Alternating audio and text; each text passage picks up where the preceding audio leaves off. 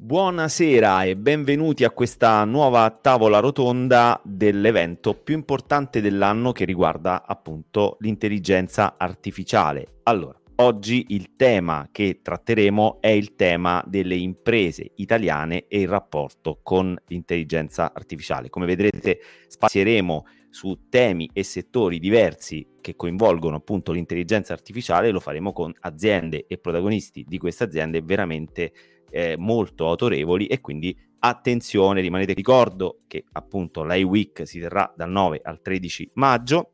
Sul sito iweek.it ci sono tutte le indicazioni per poter iscriversi io sono Paolo Leccese, direttore editoriale di Casa Italia Radio, potete ascoltarci in questo momento anche lì su Casa Italia Radio, ma soprattutto sui social network dove siete connessi, quindi YouTube, Facebook, li, eh, LinkedIn e appunto ci piace se interagite, se magari scrivete qualche suggerimento, qualcosa anche che emerge durante questa nostra tavola rotonda. Allora, intanto io inizierei col presentare gli ospiti e lo farei in ordine alfabetico, ma al contrario, semplicemente per dare e rispettare il Galateo e dare quindi prima di tutto il benvenuto a Silvia Zagaria, Business Unit Software di Tech Data. Benvenuta Silvia. Grazie Paolo, benvenuto. Ok, poi eh, Mario Petruccelli, Software Development presso Zulla. Ciao a tutti benvenuto anche a te. Grazie. Alfredo Nulli, VP Portfolio e Center of Excellence di Nuvol. Buon pomeriggio a tutti, grazie Paolo. Nicolas Moreno, AI Engineer presso Officina Tecnologica. Eccomi, buonasera a tutti. Paolo Lombardo, direttore operativo presso X Servizi. Buonasera a tutti, grazie Paolo. Marco Grespigna, founder and CEO presso Think Forward Group. Microfono. Scusate, eccomi qua, saluti a tutti. Dario Freddi, CEO presso Seco Mind. Buongiorno, buongiorno a tutti. E Davide Bottalico, eh, Digital Healthcare e Innovation Director presso Takeda Italia. Allora, buon pomeriggio a tutti voi. Globalmente benvenuti a tutti. Eh, oggi cerchiamo di rispettare alcune piccole regole, due, tre minuti per risposta. Le domande sono tante, le curiosità sono tante. Cerchiamo appunto ognuno di voi di darci un contenuto di qualità che possa essere appunto divulgato attraverso questa tavola rotonda. Partiamo subito perché così riusciamo a sfruttare bene il tempo che abbiamo a disposizione e inizio con una domanda e vorrei coinvolgere subito Mario Petruccelli di Zulla e Silvia Zagaria. Eh, qual è il rapporto tra l'intelligenza artificiale e il business, dove si misurano i migliori benefici nella sua applicazione e quali settori sono più attratti? Inizierei da Mario. Ma il Galateo non, non si fa con... No, no, no, no, iniziamo da Mario direttamente perché poi con Silvia devo diciamo, sistemare alcune cose di questa domanda che va secondo bene, me Silvia ci può dare un pochino, diciamo, un supporto maggiore. E poi fammi fare a me il moderatore, scusa. allora, mh, mm, il rapporto tra AI business sta diventando sempre più, più stretto, soprattutto nelle grandi imprese. Un, uno studio condotto dal Politecnico di Milano uh, dice che il, oltre il 59% delle, delle grandi imprese italiane ha adottato un progetto di intelligenza artificiale. I benefici di questa all'interno di, di un'azienda possono essere tanti e, uh, e, diversi, ma da un punto di vista molto, molto, molto pratico si può pensare agli AI come a, un, a uno strumento che in generale abbatti i costi, aumenta il ricavato e uh, migliora la qualità del lavoro. Uh, per fare un esempio, lei è molto efficace se si tratta di imitare un comportamento macchinoso con, uh, con regole chiare che governano uh, un processo. Sicuramente sia molto più veloce dell'uomo e quando svolge un lavoro si ha un risultato di, affidabil- di affidabilità uh, più alto in confronto all'operato umano. Tutto questo si traduce in abbattimento dei costi, più risultati in meno tempo, qualità del lavoro più alta e ehm, non si è più costretti a ripetere un, un'operazione macchinosa in fondo uh, ricavi più alti, quindi una riduzione degli errori che generalmente risulta in, uh, in maggiori introiti. Silvia, eh, dunque Tech Data è, un, è anche un, un, po' un intermediario no? tra chi produce eh, intelligenza artificiale e chi poi la, la, utilizza, il consumatore finale, diciamo così, l'impresa e l'azienda che, che alla fine utilizza l'intelligenza artificiale. Ecco, cosa avete registrato voi che siete nel mezzo come eh, settore più attratto dal, dal, dall'intelligenza artificiale? Sì, allora, in- intanto faccio una considerazione. Eh, se fino a dieci anni fa circa le barriere all'introduzione delle imprese erano legate alla mancanza di strumentazione per quanto riguarda, diciamo, la, l'attitudine all'intelligenza artificiale o di capacità analitiche inadeguate, il tema oggi non è tecnologico, ma è principalmente culturale e di competenze specifiche. Secondo uno studio, infatti, oggi circa il 70% dell'effort relativo a un progetto AI è per il ridisegno dei processi il 10% per la scrittura di algoritmi e solo il restante 10% relativo alla parte de- tecnologica. Quindi in questo scenario, con questo osservatorio, eh, il nostro ruolo è quello di creare un ecosistema in grado di accelerare le opportunità di business attraverso le competenze, la capacità consulenziale e numerosi asset e servizi che mettiamo a disposizione dei partner. Eh, quindi mh, ci poniamo come aggregatori di soluzioni per promuovere e sviluppare l'innovazione e far scaturire nuove collaborazioni all'interno del panorama italiano dell'intelligenza artificiale. Il nostro obiettivo, quando si parla di disintermediazione, è quello di democratizzare l'intelligenza artificiale mettendo a disposizione del mercato le soluzioni e offrendo una serie di servizi a valore come attività di marketing, formazione, consulenza, demo, eccetera, eccetera, per, fa sempre, per far sì che sempre più realtà possano accedere facilmente ai vari casi d'uso. Per quanto riguarda la nostra esperienza, parlando di settori, quello che, eh, sul quale abbiamo raccolto una maggior parte di casi d'uso è il retail, ma eh, anche finance e smart city sicuramente, healthcare ehm, ha, abbia, ha, riscontrato insomma, un, un, certo tipo di interesse. Eh, la tecnologia che abbiamo visto maggiormente utilizzata in ambito retail è quella del visual recognition e video analysis, quindi soluzioni di analisi video che aiutano a comprendere come i visitatori si muovono all'interno di un'area di vendita, determinando le zone più affollate estimando il numero di persone in un determinato luogo a una determinata ora del giorno. Quindi tutte soluzioni molto utili per realtà come stazioni, musei o anche negozi e, e ristoranti, per esempio.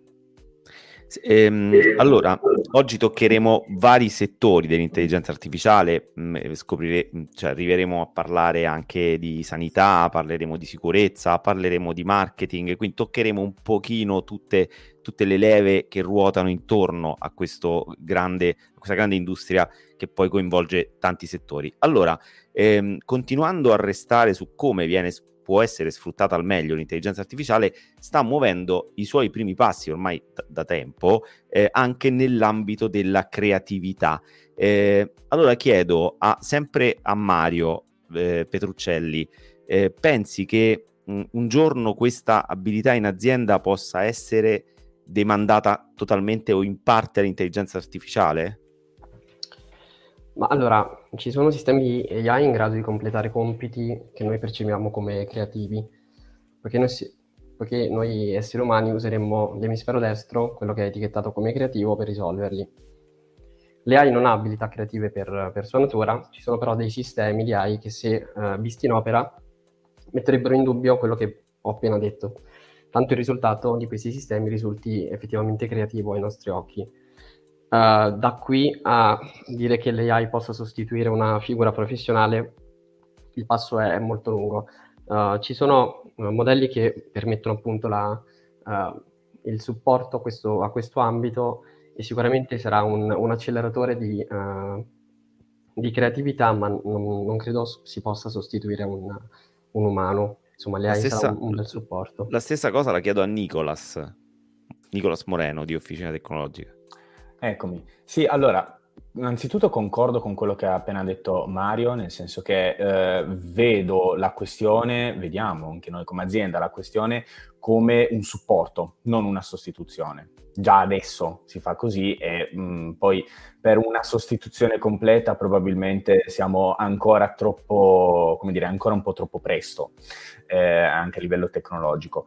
Però eh, diciamo che ehm, sì, come diceva appunto Mario, eh, è possibile addestrare comunque eh, le macchine, quindi insomma i, i software, a eh, prendere dei dati, quindi ricevere dei dati e sulla base di quei dati andare poi dopo a generare nel caso nostro, del, quindi di, di, officina tecnologica, che ci occupiamo di eh, intelligenza artificiale conversazionale, quindi di andare a generare dei testi oppure delle risposte dovute a delle domande. Però tutto parte sempre da una base di, eh, di informazioni che vengono date, quindi diciamo che mh, mm, appunto può sembrare creativo, ma in realtà è tutto molto logico e schematico attualmente. Ecco, ma chiedo, chiedo adesso a Mario, ma cioè, anche scrivere un blog potrebbe, si, si potrebbe fare attraverso sì. l'intelligenza artificiale? Diciamo che ci sono modelli di natural language generation che hanno questa abilità di, di, di scrittura uh, molto molto alta a livello qualitativo. Prendo, cito GPT-3 di OpenAI, per esempio, che è lo stato dell'arte di, in campo NLG, che è quel famoso modello di dell'azienda di Elon Musk, insomma, la, l'OpenAI, non so se uh, penso sia abbastanza famosa, e uh, di fatto questo tipo di strumento ha, agganciato ovviamente del, del, software che poi uh, permette di usarlo, sì, effettivamente va a, a, costituire una parte che può essere considerata creativa di fatto, quindi si prende una stringa di testo, la si dà in passo questo modello di NLG e quello che viene fuori è un risultato sbalorditivo perché è stato un modello addestrato su un grossissimo numero di documenti in molte lingue e il risultato effettivamente è wow. E, mh, mm, non, è, non, è, creatività pura, però ecco, è un, qualcosa che si avvicina molto a, a quello che noi pensiamo uh, essere creativo. Ok, I- Ico, ci siamo fatti un sacco di amici copywriter in questo momento. eh, Marco, Marco Grespigna di Think Forward Group, eh, quando pensiamo alle grandi aziende, eh, spesso pensiamo a grandi organizzazioni dove i problemi vengono spacchettati e risolti, ecco, ma anche a queste grandi aziende o soprattutto a queste grandi aziende serve l'intelligenza artificiale? Ma sicuramente, sicuramente sì. L'intelligenza artificiale è fondamentalmente trasversale, non, non dipende tanto da quanto è grande l'azienda o piccola, dipende da quanto l'azienda abbia il coraggio e la voglia di investire oggi eh, su tecnologie che diventeranno probabilmente eh, di grande utilizzo comune fra, po- fra non molto, ma eh, impegnarsi nell'andarla come dire, ad applicare laddove può realmente dare un, un, un vantaggio anche immediato. Io eh, ho, ho, un'esperienza sia di azienda molto grande come amministratore, ma anche di start-uparo, diciamo così, e diciamo per vita, per vita vissuta posso dire che in tutti questi casi c'è sempre un modo per utilizzare questa tecnologia ed è estremamente efficace come magari potremo dire anche diciamo nel proseguo. Eh, allora, passiamo invece adesso a un settore che probabilmente può ricevere tantissimo dall'intelligenza artificiale, che è il settore della sanità. E, ehm, chiedo a Davide Bottalico di, di Takeda, se dovessi definire il fattore chiave abilitante l'adozione dell'intelligenza artificiale nel mondo della salute, tra tecnologia, processi e persone, quali indicheresti? È una bellissima domanda questa. Allora, io escluderei immediatamente la tecnologia. La tecnologia non è un problema. Oggi abbiamo mh, tecnologia forse eh, superiore a quelle che sono le nostre necessità, soprattutto nel campo della salute. Eh, si può fare veramente di tutto, di più, eh, per cui non rappresenta un problema eh, la domanda e l'offerta in termini di tecnologia e di innovazione. Sui processi, ecco, i processi bisogna, già qui la cosa diventa un po' più complessa perché bisogna fare i conti con tutta la parte di normative, quindi sia dal, dal punto di vista legale eh, fino a spingersi alla gestione della privacy. Voi sapete bene che soprattutto nel contesto europeo noi abbiamo il GDPR che è piuttosto restrittivo, nel senso che lascia poco spazio alla creatività rispetto all'utilizzo dei dati per, eh, per, per la gestione di salute. E, ehm, e, quindi questo potrebbe rappresentare qualche problema. Però se ti devo indicare la mia risposta alla tua domanda, sono le persone il fattore in questo momento che eh, frena l'adozione di questa tipologia di, di tecnologia e dello scarico della tecnologia nel settore salute. Non abbiamo una preparazione particolare purtroppo nel campo, sia nel campo medico, campo medico scientifico, quindi intendo le persone che sono sul campo e che ruotano attorno alla cura dei pazienti, quindi quelli che noi chiamiamo caregivers, ma caregivers allargati, quindi non solo familiari e parenti, ma dall'infermiere al medico di medicina generale fino allo specialista ospedaliero. Eh, questo è un problema perché nei prossimi anni noi vedremo una crescita nel tentativo di adozione di queste tecnologie nel settore salute che non viene controbilanciato da un aumento della cultura delle persone che la dovranno gestire. E questo comporterà molti problemi. Eh, io più volte ho esortato e ho spinto accanto ai programmi, che come, come i grossi macro programmi intendo, come può essere il PNRR, di curare molto l'aspetto legato alla formazione del personale e delle persone coinvolte, perché quello sarà il fattore abilitante. Senti, eh, Davide, ma diciamo, tutta questa tecnologia non rischia di far aumentare la distanza tra medico e paziente, rendendo, diciamo, eh, così il patto di cura meno efficace? Anche questa domanda non ha una risposta perfetta perché potrebbe succedere. In realtà alla fine noi ci potremmo rendere conto fra dieci anni che l'efficacia di cura nel dove per efficacia di cura andiamo a misurare l'effetto finale eh, dopo tutti gli sforzi che sono stati messi in campo sul paziente potrebbe essere meno eh, efficace, meno decisiva di quello che abbiamo oggi. Perché in realtà i meccanismi su cui si fonda la medicina oggi sono abbastanza meccanismi ancora abbastanza tradizionali. E infatti questo è un altro aspetto. Deve evolvere un po' il modo di fare medicina. Faccio un esempio su tutti eh, noi in questo momento stiamo facendo una medicina, eh, non voglio dire basata sul 1600 perché sarei molto provocatorio e non lo voglio dire, ma gli ospedali, eh, come voi sapete, sono stati inventati nel 1400 e hanno avuto l'exploit nel 1600. Eh, però facciamo sicuramente una medicina anni 70, ecco, questo lo posso dire, quindi una medicina 50 anni fa. Che vuol dire? Non che vuol dire che facciamo una medicina come la si faceva nel 1970, ma le dinamiche sono quelle del 1970, cioè noi prendiamo delle persone, quando sono malate le mettiamo in uh, un, un, posto fisico che è l'ospedale, eh, con la speranza di riuscirle a curare e poi farle mh, ritornare in comunità una volta sane.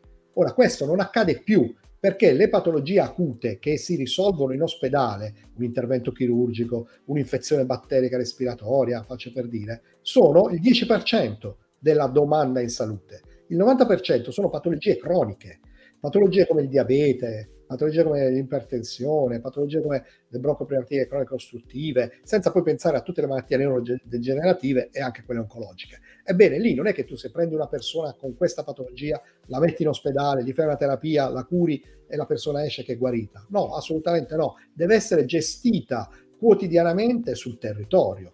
E per gestire quotidianamente milioni di persone sul territorio, non è possibile mantenere il rapporto che si tiene in ospedale di un medico e 10-15 pazienti, perché quanti medici avremmo necessità di avere? E allora l'unica soluzione sarà l'intelligenza artificiale. Mm.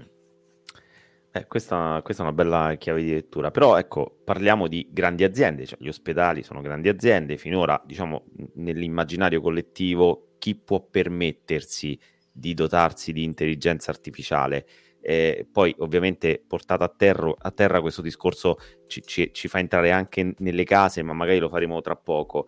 Eh, però volevo chiedere a Marco Crespigna e a Silvia Zaccaria, eh, l'intelligenza artificiale possiamo dire che va bene ed è adatta anche e soprattutto per le piccole e medie imprese per poter fare quel salto di qualità che probabilmente oggi ci si aspetta? Lascio Marco. a Silvia o oh, Marco, ah, ok.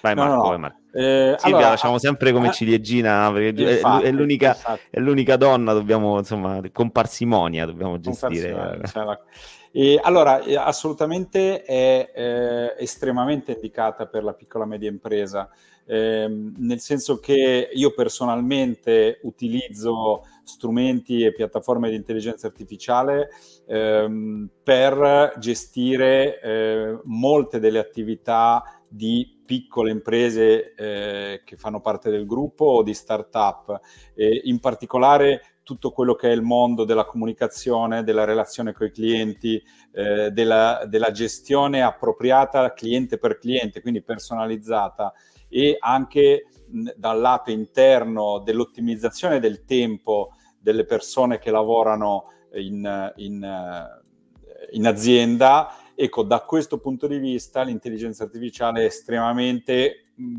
potrei eh, diciamo, eh, dare dei numeri molto precisi rispetto a quanto uno strumento di intelligenza artificiale può eh, semplificare la vita e far risparmiare. Io credo che la cosa che l'intelligenza artificiale fa di più è far risparmiare tempo, cioè liberare tempo per creare più valore, piuttosto che saving poi strutturali che ovviamente ci sono, ma, ma la vera, quello che io ho sperimentato ormai da un paio d'anni utilizzando tra le altre cose anche eh, la piattaforma di Zulla, per esempio, tanto per, per, dire cose concrete, e è quello che ho sperimentato è l'effettivo risparmio di tempo delle persone che lavorano e di avere molto più tempo per lavorare sulla creazione di valore per l'azienda, per, per, la, per il proprio ruolo.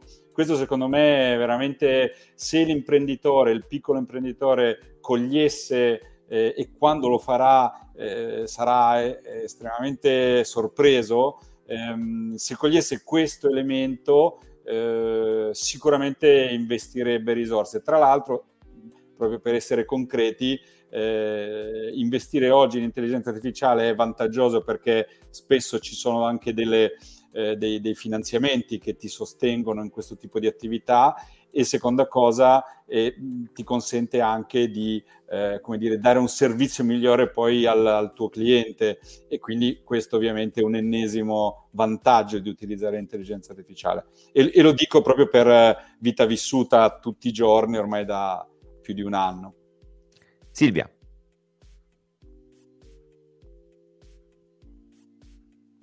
Microfono, microfono, microfono. Che le, che le piccole imprese si avvicinassero all'intelligenza artificiale, i dati del Politecnico di Milano ci dicono in realtà che solo il 6% di questi ha avviato almeno un progetto sull'intelligenza artificiale, per cui sicuramente emerge una certa reticenza da parte di queste realtà nell'affrontare la tematica e le motivazioni sono le, ovviamente le più disparate. Proprio partendo da questa esigenza, eh, noi Tech Data abbiamo deciso di lanciare un progetto che si chiama Tech Lab.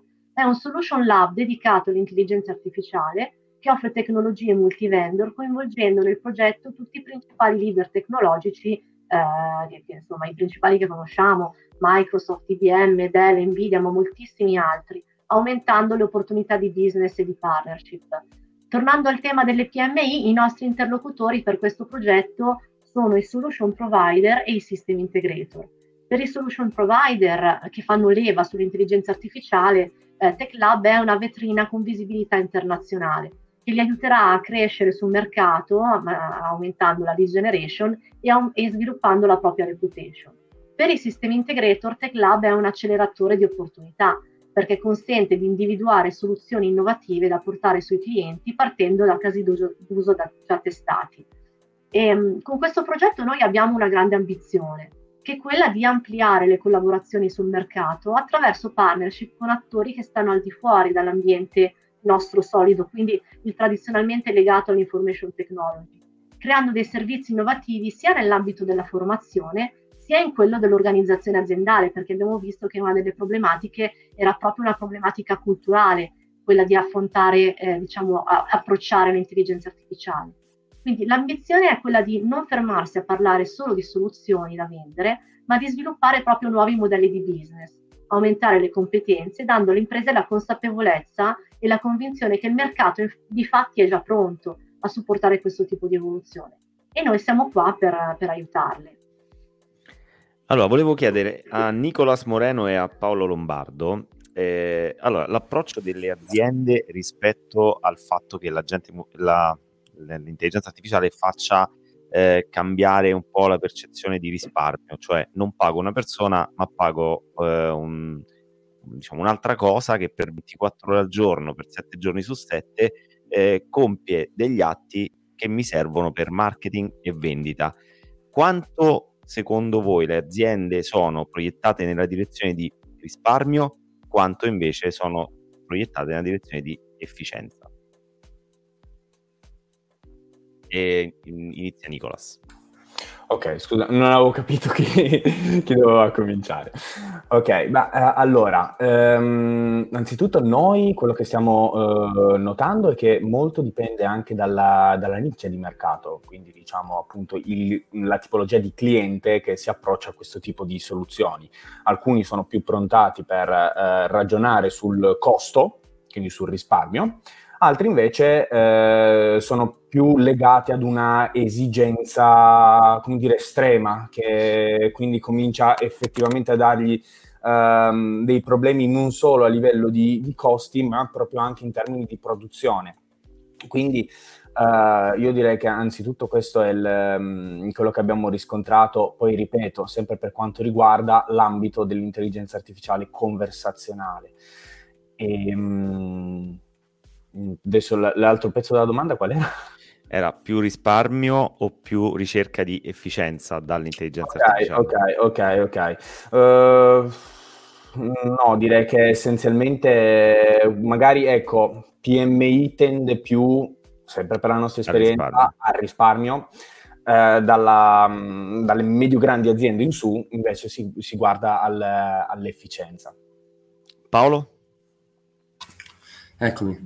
Allora, per quanto riguarda insomma, la domanda che, che hai appena fatto Paolo, ti posso dire che per la nostra esperienza noi ci siamo resi conto, quindi per, parlo di aziende per lo più che si occupano di eh, retail GDO, quindi food e eh, catene di abbigliamento, l'intelligenza artificiale viene utilizzata ed è stata utilizzata per lo più per quanto riguarda l'aspetto della vendita, quindi eh, tenendo in considerazione il marketing o comunque diciamo il fatturato che viene prodotto dall'azienda. Tuttavia invece noi poniamo un, portiamo un tipo di ragionamento diverso, cioè non si può andare diciamo, a ragionare unicamente sul marketing, sul fatturato e sui profitti, ma bisogna tenere in considerazione anche un altro dato che è fondamentale, cioè quello delle perdite. In particolar modo in queste grosse aziende c'è un problema eh, diciamo, ormai duraturo nel tempo, che è quello delle differenze inventariali, quindi di quelle che sono le perdite dovute dai furti all'interno dei negozi.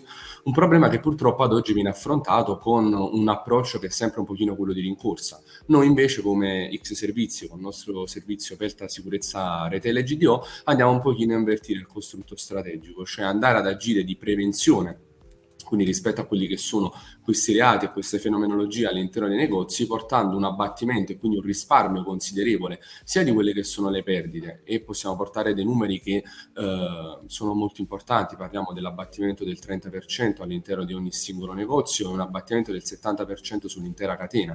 E quindi, ripeto, è, è un aspetto molto importante questo per, per, quanto riguarda le aziende, proprio perché eh, ovviamente più risparmi, ovviamente più eh, investimenti nuovi all'interno appunto del, della sicurezza e quindi si mette diciamo, in circolo un moto che consente appunto di essere anche più performanti sotto questo punto di vista.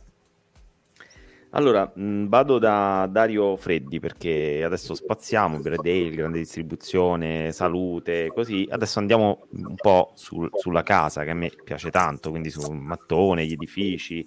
Ecco, i nostri edifici sono sempre più connessi e grazie all'intelligenza artificiale e all'internet delle cose, insomma, siamo sempre, sempre quando entriamo in una casa ci sono sempre più oggetti che parlano con l'esterno senza che noi gli diciamo di fare nulla. Eh, quale sarà il ruolo delle aziende tecnologiche a supporto di questi edifici sempre più smart? Ma uh, allora, diciamo che quando si parla di edifici smart in generale, eh, che siano poi ad uso commerciale o personale, oggi penso che esista un tema eh, che è veramente trasversale, che è quello dell'efficientamento energetico, che chiaramente, eh, come dire, ha, ha, ha, tante radici, ma, ma, sicuramente anche gli ultimi eventi ci stanno portando a, a dire che eh, risparmiare energia è sempre più inevitabile per le più diverse ragioni. Ecco, io penso che da quel punto di vista... Mh, c'è una grande opportunità perché chiaramente eh, quando si parla di intelligenza artificiale, di riduzione dei costi, come anche altri colleghi hanno giustamente detto in precedenza, eh, bisogna sempre guardare i casi concreti e misurabili. Uh, io penso che proprio l'energetico sia uno di quei settori dove misurare un guadagno, in questo caso un risparmio, sia estremamente semplice, perché banalmente si può andare a guardare uh, quanto si è consumato prima e quanto si è consumato dopo. Uh, per esperienza diretta vi direi che oggi ci sono tantissime aree di intervento su cui è possibile agire, dal condizionamento alla sensorizzazione degli edifici per andare ad applicare delle policy più specifiche nella gestione di tutta la parte termica, piuttosto che controllare la gestione degli apparati all'interno di un edificio come può essere un ospedale, come si citava prima. Quindi ci sono secondo me tantissime aree di intervento dove chiaramente eh, raccogliere tanti dati e applicare intelligenza artificiale on top eh, diventa davvero strategico per quello che poi riguarda un risparmio anche consistente. E, e io credo che questo tema sarà davvero pervasivo eh, da qua in avanti. In realtà secondo me già lo è, ma lo vedremo sempre più spesso e sempre più spinto da tanti punti di vista. Allora, volevo parlare con Alfredo Nulli adesso e volevo chiedere appunto a proposito di, cioè stiamo parlando tanto di intelligenza artificiale, ma il presupposto è che il nostro paese sia all'altezza di recepire una domanda di digitalizzazione così importante. Dal punto di vista di Nuvol, cosa registrate, qual è la situazione, cosa state facendo, dove stiamo andando? Ah, innanzitutto Nuvol all'interno del gruppo DIM è un cloud provider e all'interno della, della, mia struttura ho una struttura molto importante per la creazione di soluzioni AI e machine learning che diamo ormai embedded all'interno di altre soluzioni. Questa è una cosa che ci tenevo a dire, ormai l'AI e machine learning spesso è all'interno dell'utilizzo comune. Prima la domanda che facevi era eh, le small medium business come lo utilizza, eh, lo utilizza tantissimo anche inconsapevolmente, no? questo è un po' uno dei temi uno dei temi di controllo e di, che poi magari affronteremo successivamente. Rispetto alla digitalizzazione del paese, eh, noi stiamo vedendo uh, un cambio di flussi eh, digitali verso le aziende. Eh, L'Italia si sta dotando rapidamente di infrastruttura eh, che io chiamo bidirezionale, di infrastruttura che permette l'interazione tra creatori di contenuti e fornitori di contenuti e crea proprio questo modello di interazione che è propedeutico all'utilizzo dello scambio dei dati e quindi propedeutica anche all'utilizzo di algoritmica intelligente eh, sia al cloud ma soprattutto all'edge. Mm, l'edge diventa fondamentale in questo scenario, è, è un edge non teorico ma un edge pratico perché ricordiamoci sempre che se io sto sull'autostrada sulla 24 e decido di far frenare la macchina con un algoritmo di intelligenza artificiale che gira nel cloud di Francoforte, se non ho un edge eh, vicino all'autostrada 24 ovviamente la macchina andrà dritta, ovviamente la risposta no, non andrà dritta, è una battuta, ma il, lavoro, il valore della, eh, della, dell'infrastruttura è importante. Una battuta finale in questa frase è questa. Il termine latenza, che fino a qualche anno fa era un termine strettamente ingegneristico, oggi è un termine che sta sui tavoli degli executive, perché misura la capacità di essere distanti dal dato e dalle applicazioni critiche.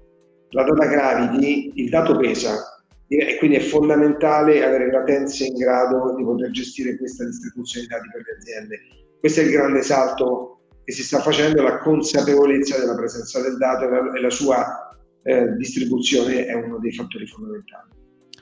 Torno un secondo da, da, Paolo Lombardo e da Dario Freddi. Abbiamo parlato con loro di sicurezza e immobili sicurezza immobili che si reggono più o meno su due fattori, sicurezza fisica, cioè abbiamo parlato di, di magazzini, di, di, di, quello che, che rimane, che, che, dei furti che fisicamente avvengono all'interno dei, dei negozi, e, ma c'è anche quella sicurezza informatica che però coinvolge trasversalmente un po' tutto, il mondo del dove abitiamo, il mondo del dove lavoriamo, il mondo del dove compriamo. Ecco, eh, inizio da, da Paolo ehm, come l'intelligenza artificiale in entrambi i casi, quindi sicurezza fisica, sicurezza informatica, può darci una mano.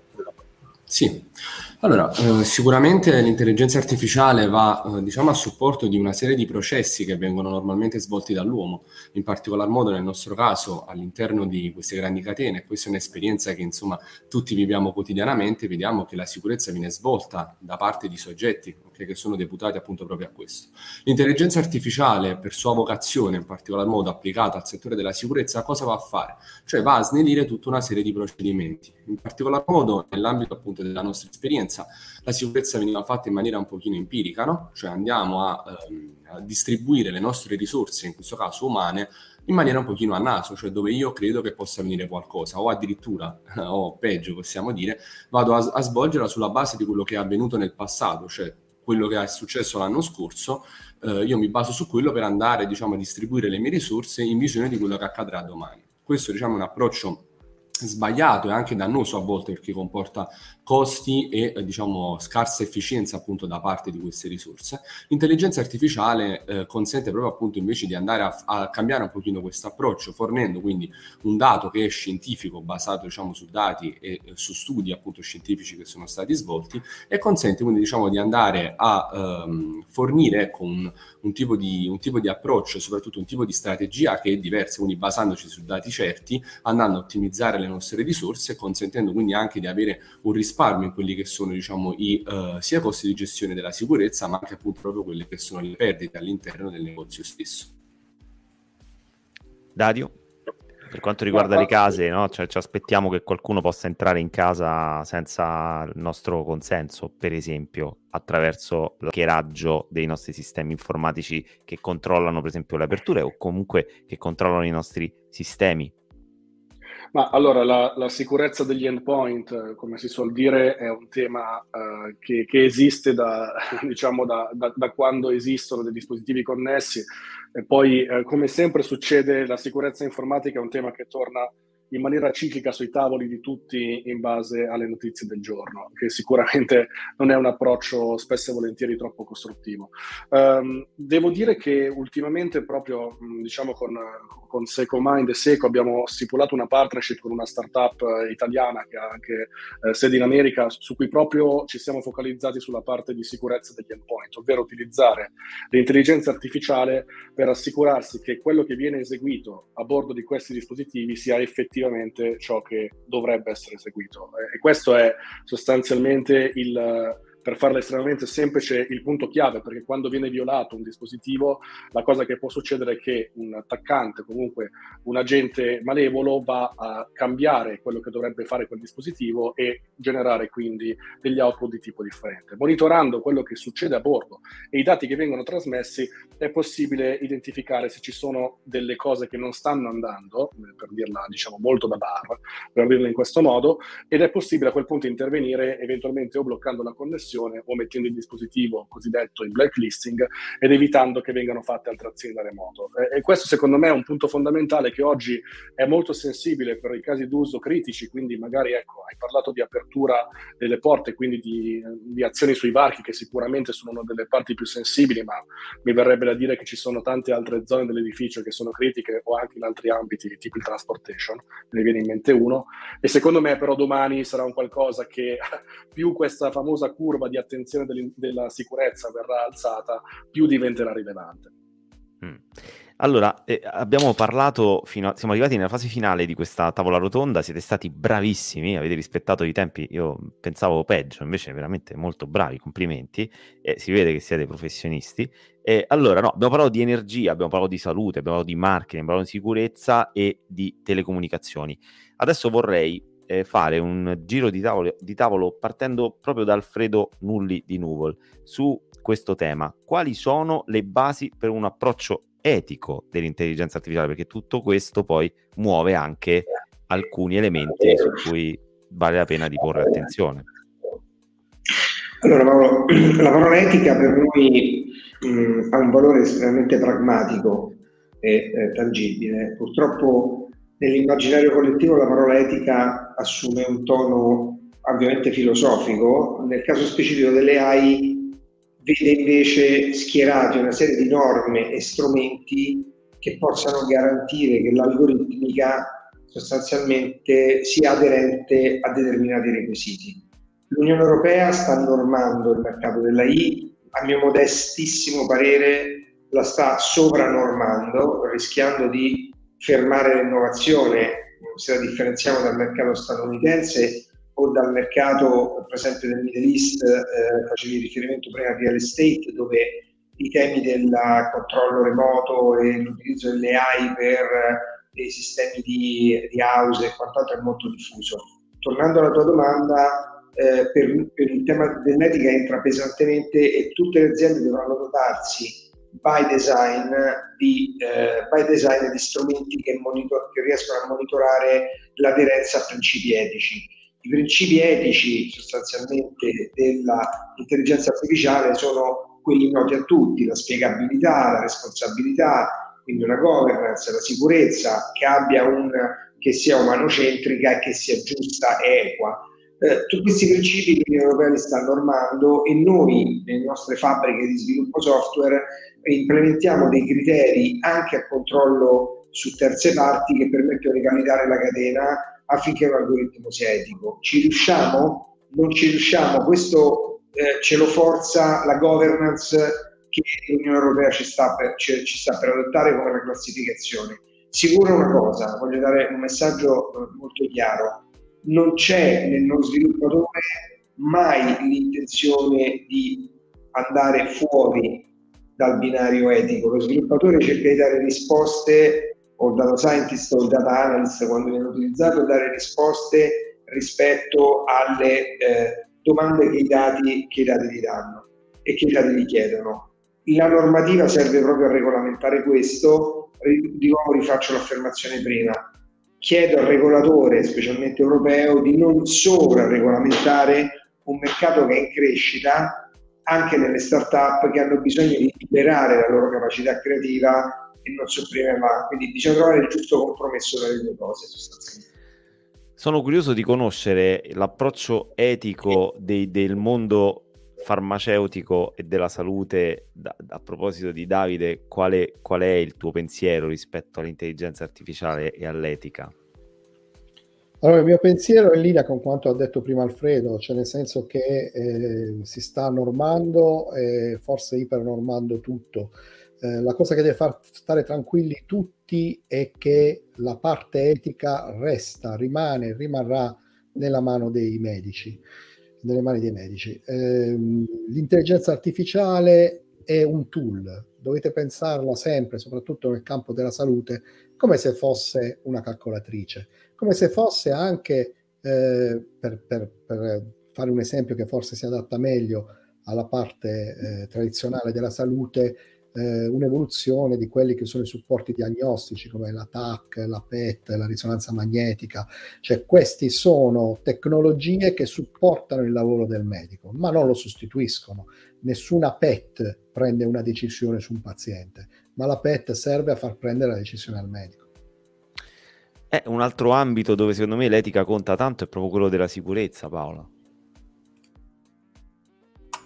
Sì, assolutamente. Sono due temi che eh, camminano un pochino di pari passo, ecco, se così possiamo dire. Sotto questo punto di vista, per noi l'etica è uno dei, diciamo, un dei pilastri, ecco, per quanto riguarda eh, lo sviluppo e soprattutto, diciamo, la, l'impiego della nostra intelligenza artificiale, proprio perché noi abbracciamo l'etica e la valorizziamo non soltanto per quanto riguarda, diciamo, materialmente, ecco, lo, la valorizzazione del business, ecco, in termini appunto di risparmio, ma andiamo, diciamo, anche a valorizzarla per quanto riguarda proprio la, eh, la l'abbattimento di tutta una serie di fenomenologie, voi eh, appunto nell'ambito eh, privato, quindi nelle grandi aziende, nei retail nei negozi, ma anche e soprattutto per quanto riguarda l'ambito urbano, che è un altro diciamo, dei nostri dei nostri focus su cui andiamo a indirizzare il nostro, eh, il nostro business, quindi non andare diciamo, a ledere questi diritti, in particolar modo come ad esempio diciamo, i, i, diritti relativi alla, mh, alla, libertà delle persone, ma quindi diciamo, andiamo un pochino a guardare oltre, cioè alla prevenzione di queste fenomenologie quindi andiamo proprio a, ad abbracciare sotto questo punto di vista i principi etici. Bene, allora qualcun altro vuole aggiungere qualcosa in merito all'etica? Perché è un tema che trasversalmente riguarda tutti, chi si occupa di startup, chi si occupa di creatività, chi si occupa, quindi senza, senza non voglio mettervi in difficoltà, chiunque voglia esprimere qualcosa può, può alzare la mano, altrimenti procediamo perché abbiamo completato gli argomenti eh, su cui ero molto curioso del, di quello che fate quotidianamente con le vostre aziende e soprattutto per altre aziende, quindi il sistema Italia secondo voi è pronto per ricevere questa, questa, questa innovazione che deriva da, dai processi dell'intelligenza artificiale, lo chiedo a Dario Freddi. Ma uh, sicuramente se noi guardiamo banalmente a quello che sta succedendo come domanda offerta, in, una, in, uno scenario di mercato che non è certo fra i più favorevoli degli ultimi anni, eh, c'è una domanda quasi inspiegabile rispetto appunto a quello che uno potrebbe pensare fossero lo stato delle cose. E quindi io credo che ci sia assolutamente tanta consapevolezza che forse non c'era negli anni passati e che comunque va crescendo e, e penso che, che, questo poi si traduca in investimenti concreti. Uh, quindi credo che la risposta sia assolutamente sì e, e lo vediamo tutti i giorni secondo me perché um, come dire è molto semplice dire che un ecosistema di qualunque tipo sia pronto o meno, ma poi quello che conta è effettivamente le transazioni che vengono effettuate. E io credo che oggi guardando a, diciamo, sia i risultati che vediamo noi internamente alla nostra azienda, al nostro gruppo, ma sia anche guardando a come si stanno muovendo tante altre aziende di cui ho profonda stima, eh, io credo che la risposta sia inevitabilmente sì e penso che tutto questo andrà ad aumentare nei prossimi anni. Chiudo con una domanda a me molto cara eh, che riguarda il mondo del customer care. Vado da Nicolas. E, allora, il ruolo dell'intelligenza artificiale rispetto alla semplificazione nella gestione della cura del cliente successiva all'azione di vendita di un servizio, di un prodotto. Beh sì, allora, mh, mm, come tutti che stiamo qua seguendo eh, questa tavola rotonda, sicuramente abbiamo eh, fatto il focus su una parola, dati. Questo è, eh, diciamo, alla base di quello che è poi anche la customer care e tutto quello che ne segue.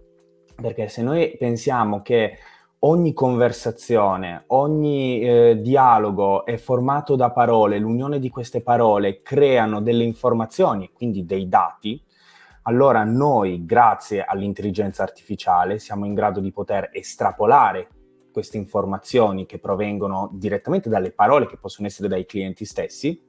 Di conseguenza noi abbiamo la possibilità di lavorare sia eh, post vendita eh, oppure pre vendita oppure andare addirittura a creare le, o avere le idee chiare su come andare a sviluppare il prossimo futuro, da, il prossimo prodotto da lanciare il prossimo anno.